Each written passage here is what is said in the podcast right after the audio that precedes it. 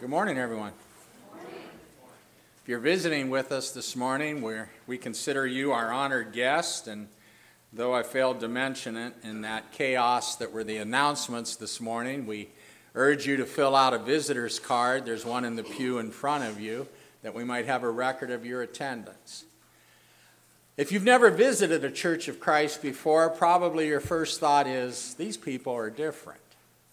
Uh, not that we're odd, though we may be sometimes, uh, but that what we practice religiously in our worship is different than what many religious groups. Probably the first thing that you noticed is that we don't have a piano, or we don't have a band, or we don't have an organ, or any mechanical type of instrument of music.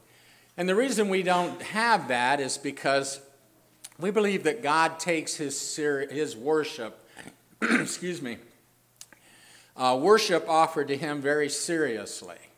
Uh, in um, the Old Testament, I'm thinking it's in Leviticus chapter 11, and I may have to adjust that.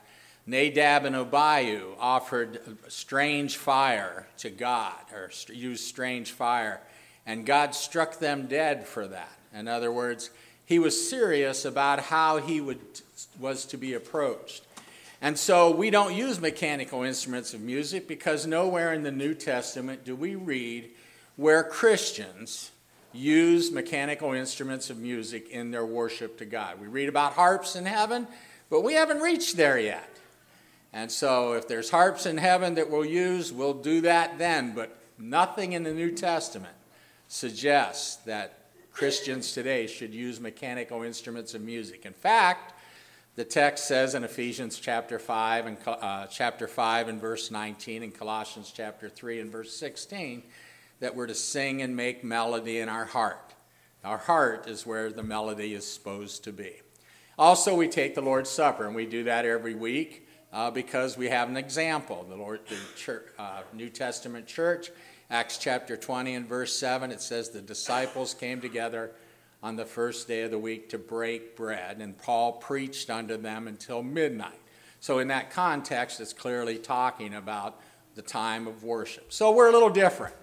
And we like being a little different because we believe that this is what God wants us to do. And if you have any questions about the other things that we do uh, as you're visiting with us, feel free to ask us. We'll, you'll find we're pretty nice people and we enjoy talking to you. So, welcome. This morning, we're going to talk about a subject that is difficult. It's difficult because there's nothing like it in this universe that we can point to and say, This is like God. If I want to understand what the Godhead is like, I can look at this. I can give you all kinds of examples. Commentators have done it since they've been writing commentaries. God is sort of like an egg. You have maybe the shell being God the Father, and the yolk being God the Son, and the albumen being the God the Holy Spirit. Or God is like an apple. You have the skin would represent God the Father, and the, and the meat of the apple, God the Son, and the seed, the Holy Spirit.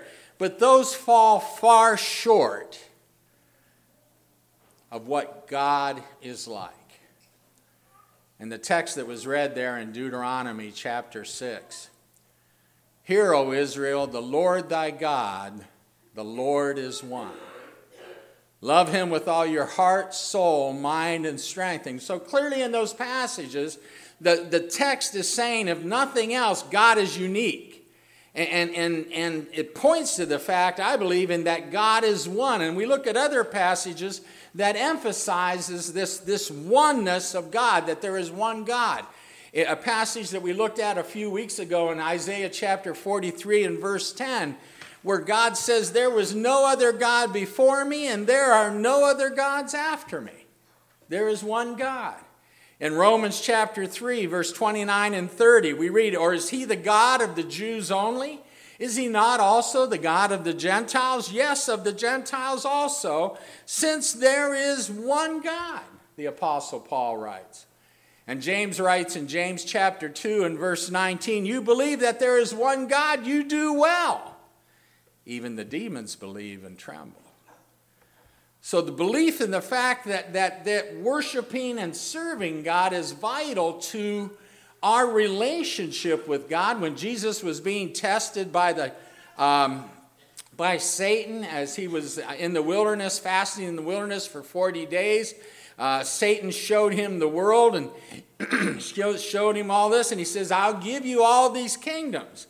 And Jesus says to him in verse 5, all these, or Satan says, All these things I will give you if you will fall down and worship me. And Jesus' response was, Away with you, Satan, for it is written, You shall worship the Lord your God, and him only you shall serve.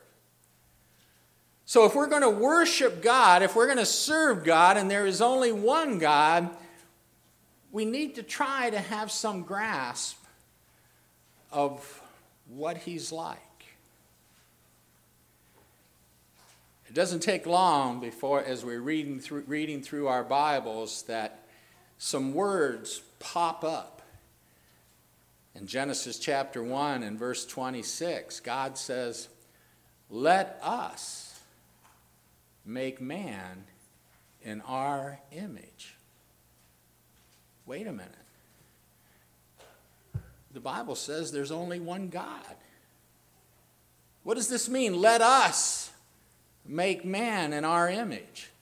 In Isaiah chapter 6 and verse 8, when Isaiah sees that throne scene of God, and God says to him, Whom shall I send, and who will go for us? And Isaiah said, Here am I, send me. Who is that us? If there's only one God, and the scriptures clearly teach there is only one God, who is that us? That God is referring to.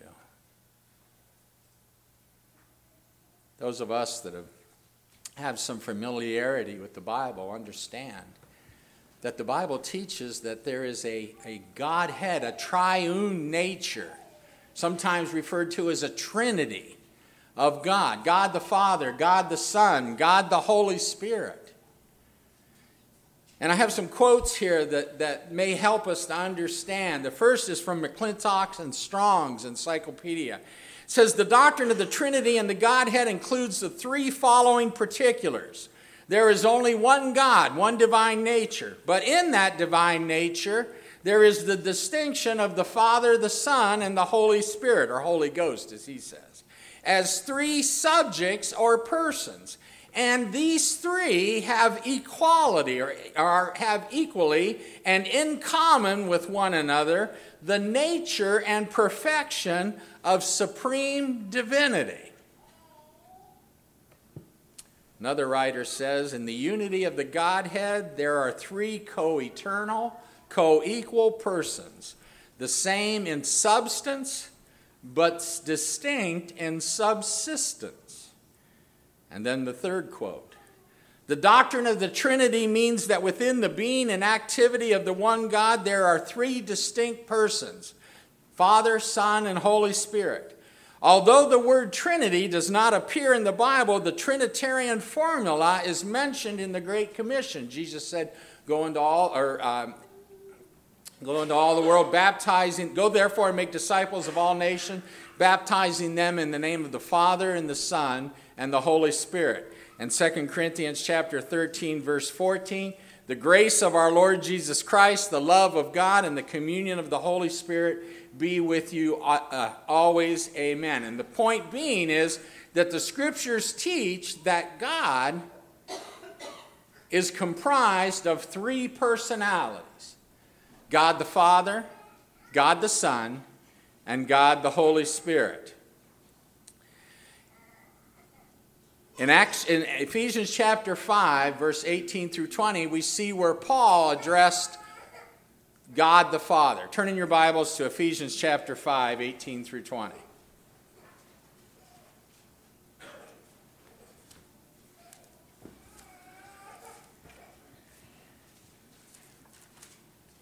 And here, Paul, beginning in verse 18, says, And do not be drunk with wine, in which is dissipation, but be filled with the Spirit, speaking to one another in psalms and hymns and spiritual songs, singing and making melody in your heart to the Lord. Notice verse 20 giving thanks always for all things to God the Father in the name of our Lord Jesus Christ, submitting to one another in the fear of God. Notice Paul refers to God the Father. In John chapter 1, verses 1 through 3, if you turn back to the book of John, and we read as John's introducing the pre incarnate Christ, Christ before he came into the world, he says, In the beginning was the Word, and the Word was with God, and the Word was God. He was in the beginning with God, and all things were made through him, and without him nothing was made that was made. Notice, in the beginning was the Word, the Word was with God, and the Word was God. So, whatever creature this Word is, John, by inspiration of the Holy Spirit, says this Word is God, always was God, and always was with God. That's the force of the original language there. Then look at verse 14. And the Word became flesh and dwelt among us. So, this creature, this being, not creature, this being that was God, always was God, always with God, became flesh and dwelt among us. Notice what else he says. And we beheld his glory, the glory as of the only begotten of the Father. This being had the glory of God the Father, full of grace and truth. John bore witness of him and cried out, saying that this was he of whom I said, He who comes after me is preferred before me, for he was before me. And of his fullness we have all received, and grace for grace, for the law was given through Moses, but grace and truth came through Jesus Christ. No one has seen God at any time. The only begotten Son who is in the bosom of the Father, he has declared him. So, this Word, who was always with God, who always was God, who is God, became flesh, and John identifies him as Jesus, the only begotten of God. Paul says, prayed to God the Father. Here, John says clearly that Jesus is God. Turn over your Bibles to Acts chapter 5. In Acts chapter 5, verses 1 through 11, here's an account of the early church. And in this instance, here's a couple by the name of Ananias and Sapphira. And there was a need in the church as the church was first began, and it was there in Jerusalem, and, and, and there was teaching going on by the apostles. Uh, people that, uh, uh, Jews that had come in and had converted to Christ had come in for the feast of the Pentecost. They were there. Uh, they probably hadn't planned on staying as long as they did. And so there was a need. They needed food, they needed money, they needed help. And so some of the individuals there who had extra, like Barnabas, sold some property and then gave it to the apostles so the apostles could give it to those who were in need. Well, Ananias and Sapphira thought, well, we're going to sell some property too. But they weren't quite as honest as Barnabas. Because what it seems that they had done was they said, okay, we've sold the property for X number of dollars and we're giving it all to you. When in fact, they had sold it for Y number of dollars and kept back some. In other words, they left the impression that they had given everything that they had sold it for for the work of the church when in fact they had kept back some. So that's the context. But notice in, in beginning in verse 1 but a certain man named Ananias, with Sapphira his wife, sold a possession. And he kept back a portion of the proceeds, his wife also being aware of it, and brought a certain part and laid it at the apostles' feet. But Peter said, Ananias, why has Satan filled your heart to lie to the Holy Spirit? Notice, who does he lie to here? He's lied to the Holy Spirit. To lie to the, Ho- excuse me, to lie to the Holy Spirit and keep back part of the price of the land for yourself. while it remained, was it not your own? In other words, they, this wasn't a requirement. They could have not sold it, they could have kept it all. Was it not your own? And after it was sold, was it not in your, co- uh, your own control? Now, notice the next, ver- this next phrase. Why have you conceived this thing in your heart? You have not lied to men, but to whom? To God. So clearly in this passage, Peter says, You've lied to the Holy Spirit, and in lying to the Holy Spirit, you've lied to God. So in those three passages, we see that the Father is addressed as God, that Jesus the Christ is addressed as God. We see that the Holy Spirit is, is addressed to God. And as we look at events that, that happen as recorded in the New Testament, we see that there are events where more than one of these members of the Godhead are present. Turn in your Bible over to Matthew chapter 3. In Matthew chapter 3, this is when Jesus was baptized. And beginning in verse, uh, well, let's pick up in verse uh, 16. Matthew chapter 3, verse 16. And when he had been baptized, Jesus came up immediately from the water. And behold, the heavens were opened to him, and he saw the Spirit of God descending like a dove and alighting upon him. And suddenly a voice came from heaven saying, This is my beloved Son, in whom I am well pleased.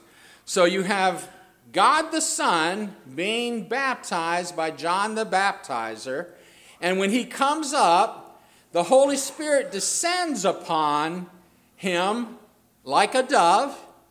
And this voice from heaven says, This is my beloved Son, in whom I am well pleased. So you have God the Son, God the Father, God the Holy Spirit in this one event. Turn back to Matthew chapter 17. In Matthew chapter 17, another account, this is that when Jesus was transfigured, when Peter, James, and John were with him. And notice beginning in verse 5 there of Matthew 17. And while he was still speaking, behold, a bright cloud overshadowed them. And suddenly a voice came out from the cloud saying, This is my beloved Son, in whom I am well pleased. Hear him. And obviously, here you have God the Father from heaven saying, This is my beloved Son in whom I am well pleased. Hear him. You have God the Son, Jesus Christ, who is transfigured, made radiant.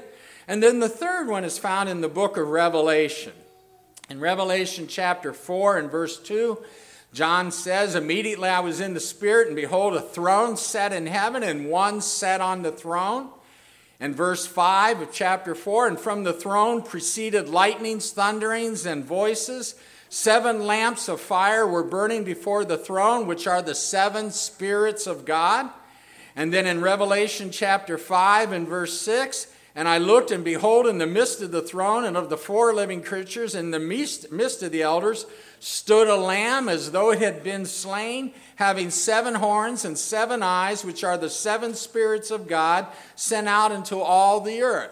So, in this throne scene that John is given a vision of, he sees God the Father on the throne, God the Holy Spirit in these seven flames and seven eyes, and the Lamb that was slain, obviously protecting Jesus, the Son of God, and God the Son. So we see this picture from the scriptures that there's more to this idea of one God than just one being God the Father, God the Son, God the Holy Spirit. When I first started preaching, I was confused. Not that I'm not confused now, but, but I, I remember I, as I was teaching that one day it came to me that what I was teaching was that God is made up of three gods God the Son, God the Father, God the Holy Spirit. And that's not correct. God is one, they are one unity. What one knows, the other knows. What one does, the other is involved with. You see this, this unity that we have nothing in this earth to compare to, comprised in the Godhead. Let me explain, or let me go on. They are all eternal God the Son, God the Holy Spirit, God the Father. In the beginning, God created the heavens, the earth. The earth was without form and void. Darkness was upon the face of the deep, and the Spirit of God was hovering over the face of the water. So here you have God and the Spirit of God. Hebrews chapter 9, verse 14. How much more shall the blood of Christ, who through the eternal Spirit offered himself without spot to God, cleanse your uh, conscience from dead works to serve the living God? Speaking of, of God, the Father, your throne is established from of old you are of ever you are from everlasting. Psalm 93 verse 2. Speaking of Christ, Hebrews chapter 13 verse 8. Jesus Christ is the same yesterday, today, and forever. And then 2 Peter chapter 1 verses 10 and 11.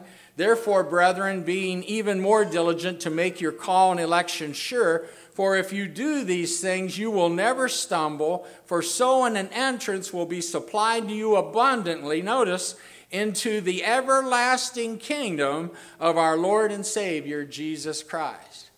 So, those passages teach that the Holy Spirit is eternal, that God the Father is eternal, and that Jesus the Christ is eternal. They are also omnipresent in the sense that they are aware of everything that's going on in the entire universe at the same time.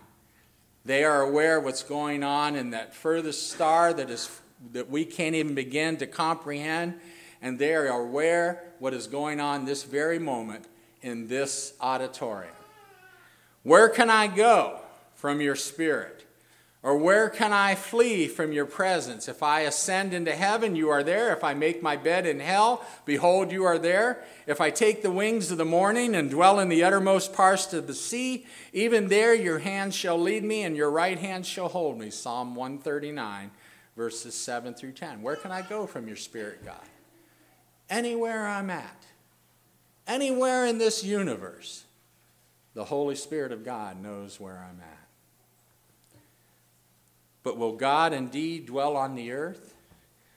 Behold, heaven and the heaven of heavens cannot contain you. How much less this temple which I have built? The words of Solomon as he dedicated that temple. God, I know that you won't live within these four walls.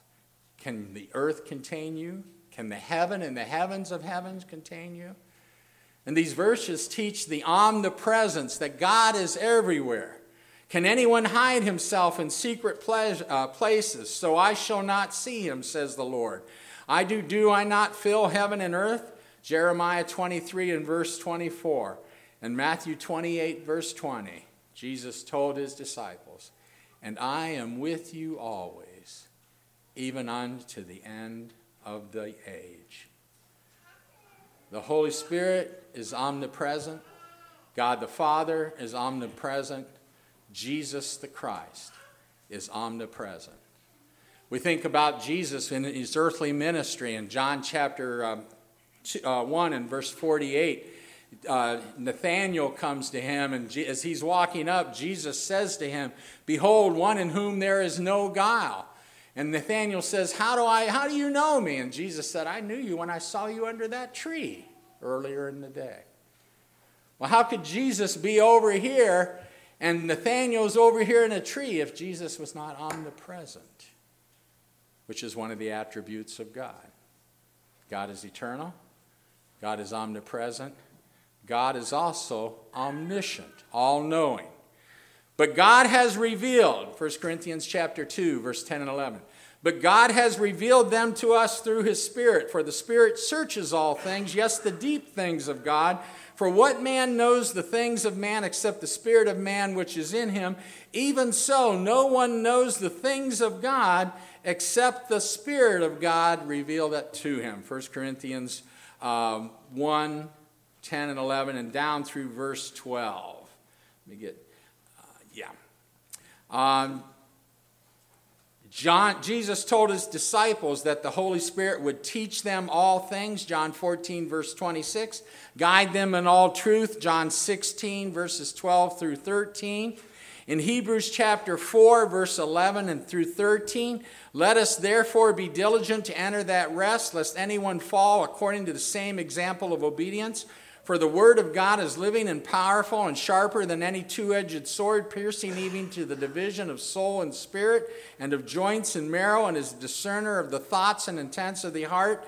And there is no creature hidden from his sight, but all things are naked and open to the eyes of him to whom we must give an account. And then John chapter 2, verse 24 and 25. But Jesus did not commit himself to them because he knew all men and had no need that anyone should testify of man, for he knew what was in man. So we get this picture of God the Holy Spirit being omniscient, God the Father being omniscient, all knowing, God the Son being all knowing. And then the last one, all are omnipotent. The angel said to Mary, The Holy Spirit will come upon you, and the power of the, of the highest will overshadow you. Therefore, also the Holy Spirit, uh, the Holy One who was born, will be called the Son of God. Uh, Luke chapter 1, verse 35. Acts chapter 1, verse 8. But you shall receive power when the Holy Spirit has come upon you, and you shall be witnesses to me in Jerusalem and all Judea and Samaria and to the ends of the earth. Obviously, Jesus talking to the apostles and the power that was given to them by the Holy Spirit. Micah, the prophet Micah, in Micah chapter 3 and verse 8, declared, But truly I am full of power by the Spirit of the Lord, and of justice and might to declare to Jacob his transgression and Israel his sin. Luke chapter 1, verse 37, For with God nothing will be impossible. And then Matthew 28, verse 18, All authority has been given to me in heaven and on earth. And that, of course, was Jesus, the resurrected Christ, saying that to the disciples. So when we look at the Bible, we clearly see that the Bible teaches that God is one. There is only one God.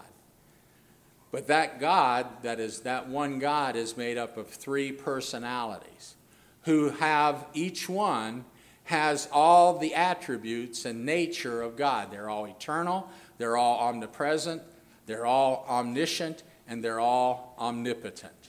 They are God as one. Well, how does that work out? We're back to the beginning. I don't know. I don't know how they do that. I don't know how God works that out. That's one of the things that He doesn't tell us.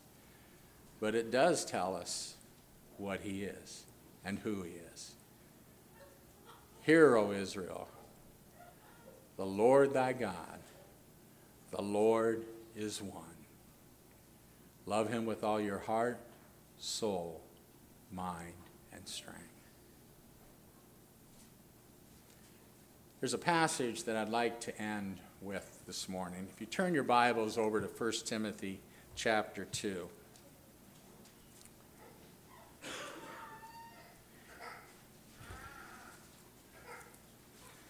1 Timothy chapter 2.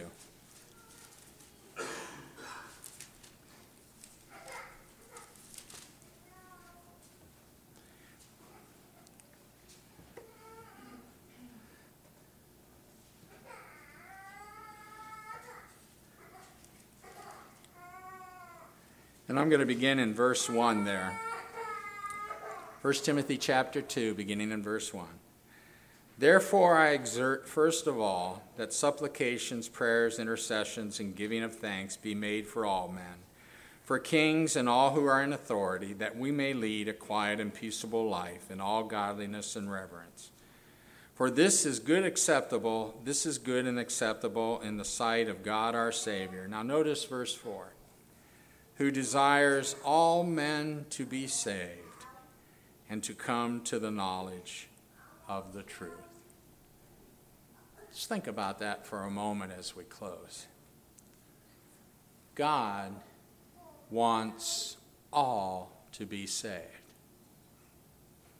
God the Father, God the Son, God the Holy Spirit. What more could God the Father have done that all might be saved than to ask God to humble himself? Though he thought equality with God not something to be held on to, to humble himself and come in the likeness and manner of men, because that's what Jesus did. The Word became flesh and dwelt upon us. For God so loved the world that he gave his only begotten Son. What more could have God done? And then we have God the Son. What more could he have done? How many times have you and I got our back up and we got all stubborn and prideful? I'm not doing that. I'm not going to do that. I don't get credit for what I'm doing. Nobody, you know, I'm not going to do it. Any- How many times? All of us have done that at one time or another, if we're honest with ourselves. But the Word, who was God, always with God, and is God, became flesh and suffered horribly that his blood might wash away the sins of mankind.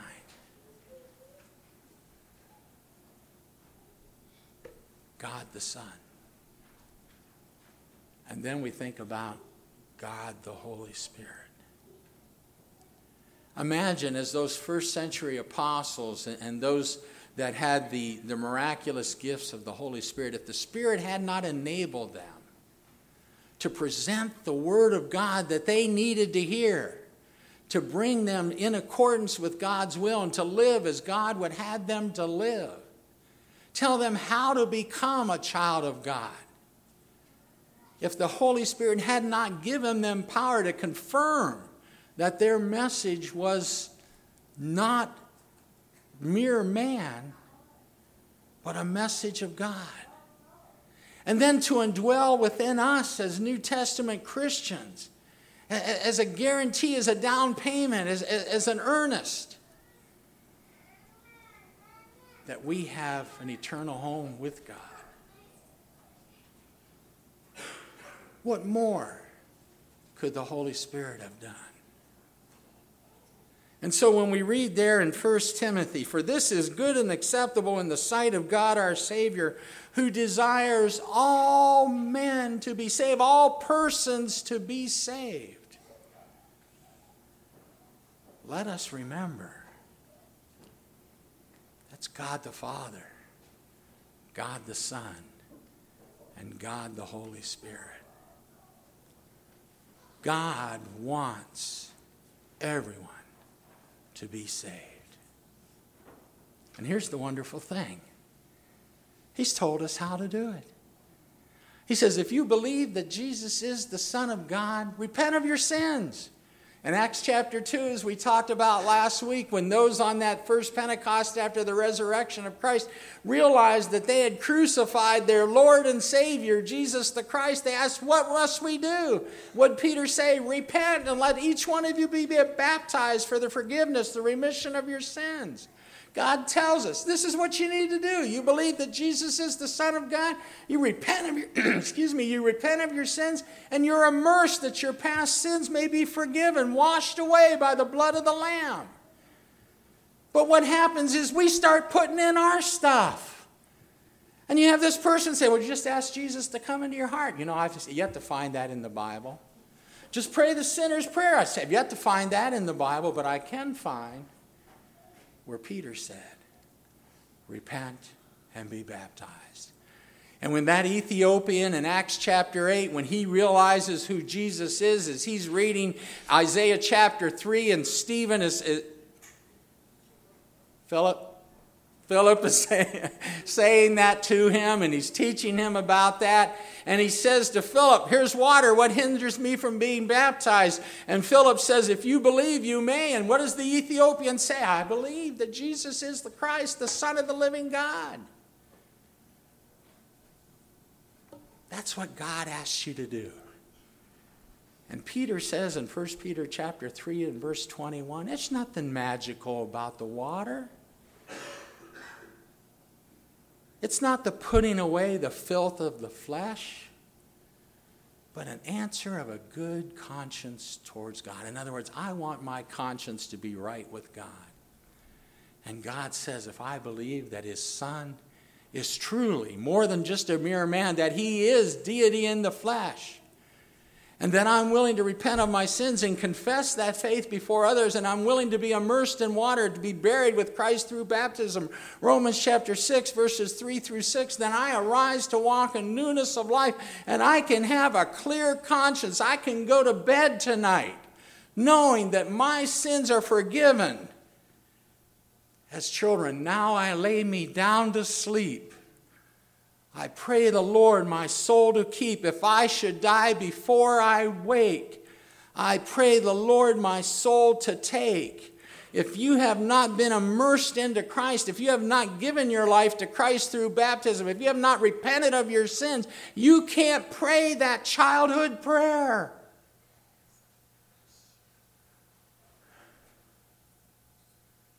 But God, the Father, God the Son and God the Holy Spirit want everyone to be saved.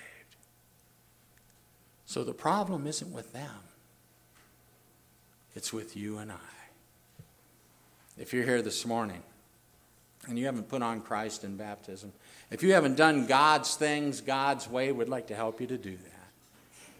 If you want to give your life to Christ in the way that God says, we'd like to help you to do that. And if you are a New Testament Christian and you realize that there's sin in your life, we'd like to pray with you and we'd like to pray for you. But we can't pray. John tells us in 1 John chapter 5, if you're not willing to confess that sin and repent of that sin, we can't pray for you. We're specifically forbidden of praying to, for God to forgive someone if they're not willing to turn from it. Look at those verses. But would like to pray with you and for you. If we can help in any way, won't you come as we sing this song of encouragement?